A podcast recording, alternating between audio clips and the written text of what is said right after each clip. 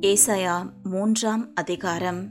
இதோ சேனைகளின் கர்த்தராகிய ஆண்டவர் எருசலேமில் இருந்தும் யூதாவில் இருந்தும் சகலவிதமான ஆதரவுகளாகிய அப்பம் என்கிற எல்லா ஆதரவையும் தண்ணீர் என்கிற எல்லா ஆதரவையும் பராக்கிரமசாலியையும் யுத்த வீரனையும் நியாயாதிபதியையும் தீர்க்கதரிசியையும் சாஸ்திரியையும் மூப்பனையும் ஐம்பது பேருக்கு அதிபதியையும் கனம் பொருந்தினவனையும் ஆலோசனைக்காரனையும் தொழில்களில் சாமர்த்தியம் உள்ளவனையும் சாதுரியனையும் விளக்குவார். வாலிபரை அவர்களுக்கு அதிபதிகளாக தருவேன் என்கிறார். பிள்ளைகள் அவர்களை ஆளுவார்கள். ஜனங்கள் ஒடுக்கப்படுவார்கள். ஒருவருக்கொருவரும் அயலானுக்கு அயலானும் விரோதமாயிருப்பார்கள். வாலிபன் முதிர் வயதுள்ளவனுக்கும் கீழ்மகன் மேன்மகனுக்கும் இடும்பு செய்வான். அப்பொழுது ஒருவன் தன் தகப்பன் வீட்டானாகிய தன் சகோதரனை பிடித்து உனக்கு வஸ்திரம் இருக்கிறது நீ எங்களுக்கு அதிபதியாயிரு. கேட்டுக்கு இனமான இந்த காரியம் உன் கையின் கீழாவதாக என்று சொல்ல. அவன் அந்நாளிலே தன் கையை உயர்த்தி நான் சீர்படுத்துகிறவனாயிருக்க மாட்டேன். என் வீட்டிலே அப்பமும் இல்லை. வஸ்திரமும் இல்லை. என்னை ஜனங்களுக்கு அதிபதியாக வைக்க வேண்டாம் என்பான். ஏனென்றால் எருசலேம் பாழாக்கப்பட்டது. யூதா விழுந்து போயிற்று. அவர்கள் நாவும் அவர்கள் கிரியைகளும் கர்த்தருடைய மகிமையின் கண்களுக்கு எரிச்சல் உண்டாக்கத்தக்கதாக அவருக்கு விரோதமாயிருக்கிறது. அவர்கள் முகப்பார்வை அவர்களுக்கு விரோதமாய் சாட்சியிடும். அவர்கள் தங்கள் பாவத்தை மறைக்காமல் சோதோம் ஊராரைப் போல வெளிப்படுத்துகிறார்கள். அவர்கள் ஆத்மாவுக்கு ஐயோ தங்களுக்கே தீமையை வருவித்துக் கொள்ளுகிறார்கள். உங்களுக்கு நன்மையுண்டாகும் என்று நீதிமான்களுக்கு சொல்லுங்கள். அவர்கள் தங்கள் கிரியைகளின் பலனை அனுபவிப்பார்கள்.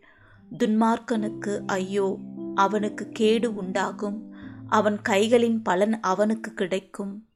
பிள்ளைகள் என் ஜனங்களை ஒடுக்குகிறவர்களாயிருக்கிறார்கள். ஸ்திரீகள் அவர்களை ஆளுகிறார்கள். என் ஜனமே உன்னை நடத்துகிறவர்கள் உன்னை மோசம் போக்கி நீ நடக்க வேண்டிய வழியை அழித்து போடுகிறார்கள். கர்த்தர் வழக்காட எழுந்திருந்து ஜனங்களை நியாயம் தீர்க்க நிற்கிறார். கர்த்தர் தமது ஜனத்தின் மூப்பரையும் அதன் பிரபுக்களையும் நியாயம் விசாரிப்பார். நீங்களே இந்த திராட்சை தோட்டத்தை பட்சித்து போட்டீர்கள். சிறுமையானவனிடத்தில் கொள்ளையிட்ட பொருள் உங்கள் வீடுகளில் இருக்கிறது. நீங்கள் என் ஜனத்தை நொறுக்கி சிறுமையானவர்களின் முகத்தை நெரிக்கிறது என்னவென்று சேனைகளின் கர்த்தராகிய ஆண்டவர் உரைக்கிறார். பின்னும் கர்த்தர் சொல்லுகிறதாவது சியோன் குமாரத்திகள் அகந்தியாயிருந்து கழுத்தை நெரித்து நடந்து கண்களால் மருட்டி பார்த்து ஒய்யாரமாய் நடந்து தங்கள் கால்களில் சிலம்பு ஒலிக்கத் திரிகிறார்கள். ஆதலால் ஆண்டவர் சியோன் குமார்த்திகளின் உச்சந்தலையை மொட்டையாக்குவார்.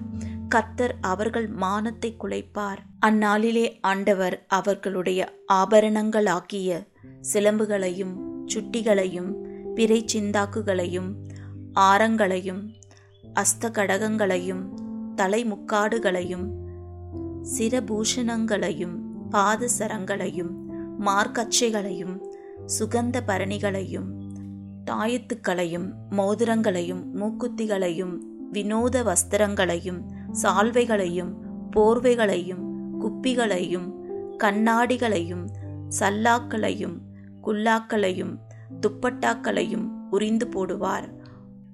அப்பொழுது சுகந்தத்துக்கு பதிலாக துர்க்கந்தமும் கச்சைக்கு பதிலாக கயிறும் மயிர் சுருளுக்கு பதிலாக மொட்டையும் ஆடம்பரமான வஸ்திரங்களுக்கு பதிலாக ரட்டுக்கச்சும் அழகுக்கு பதிலாக கருகி போகுதலும் இருக்கும். உன் புருஷர் கட்கத்தினாலும் உன் பெலசாலிகள் யுத்தத்திலும் விழுவார்கள். அவளுடைய வாசல்கள் துக்கித்து புலம்பும். அவள் வெறுமையாக்கப்பட்டு தரையிலே உட்காருவாள் என்கிறார்.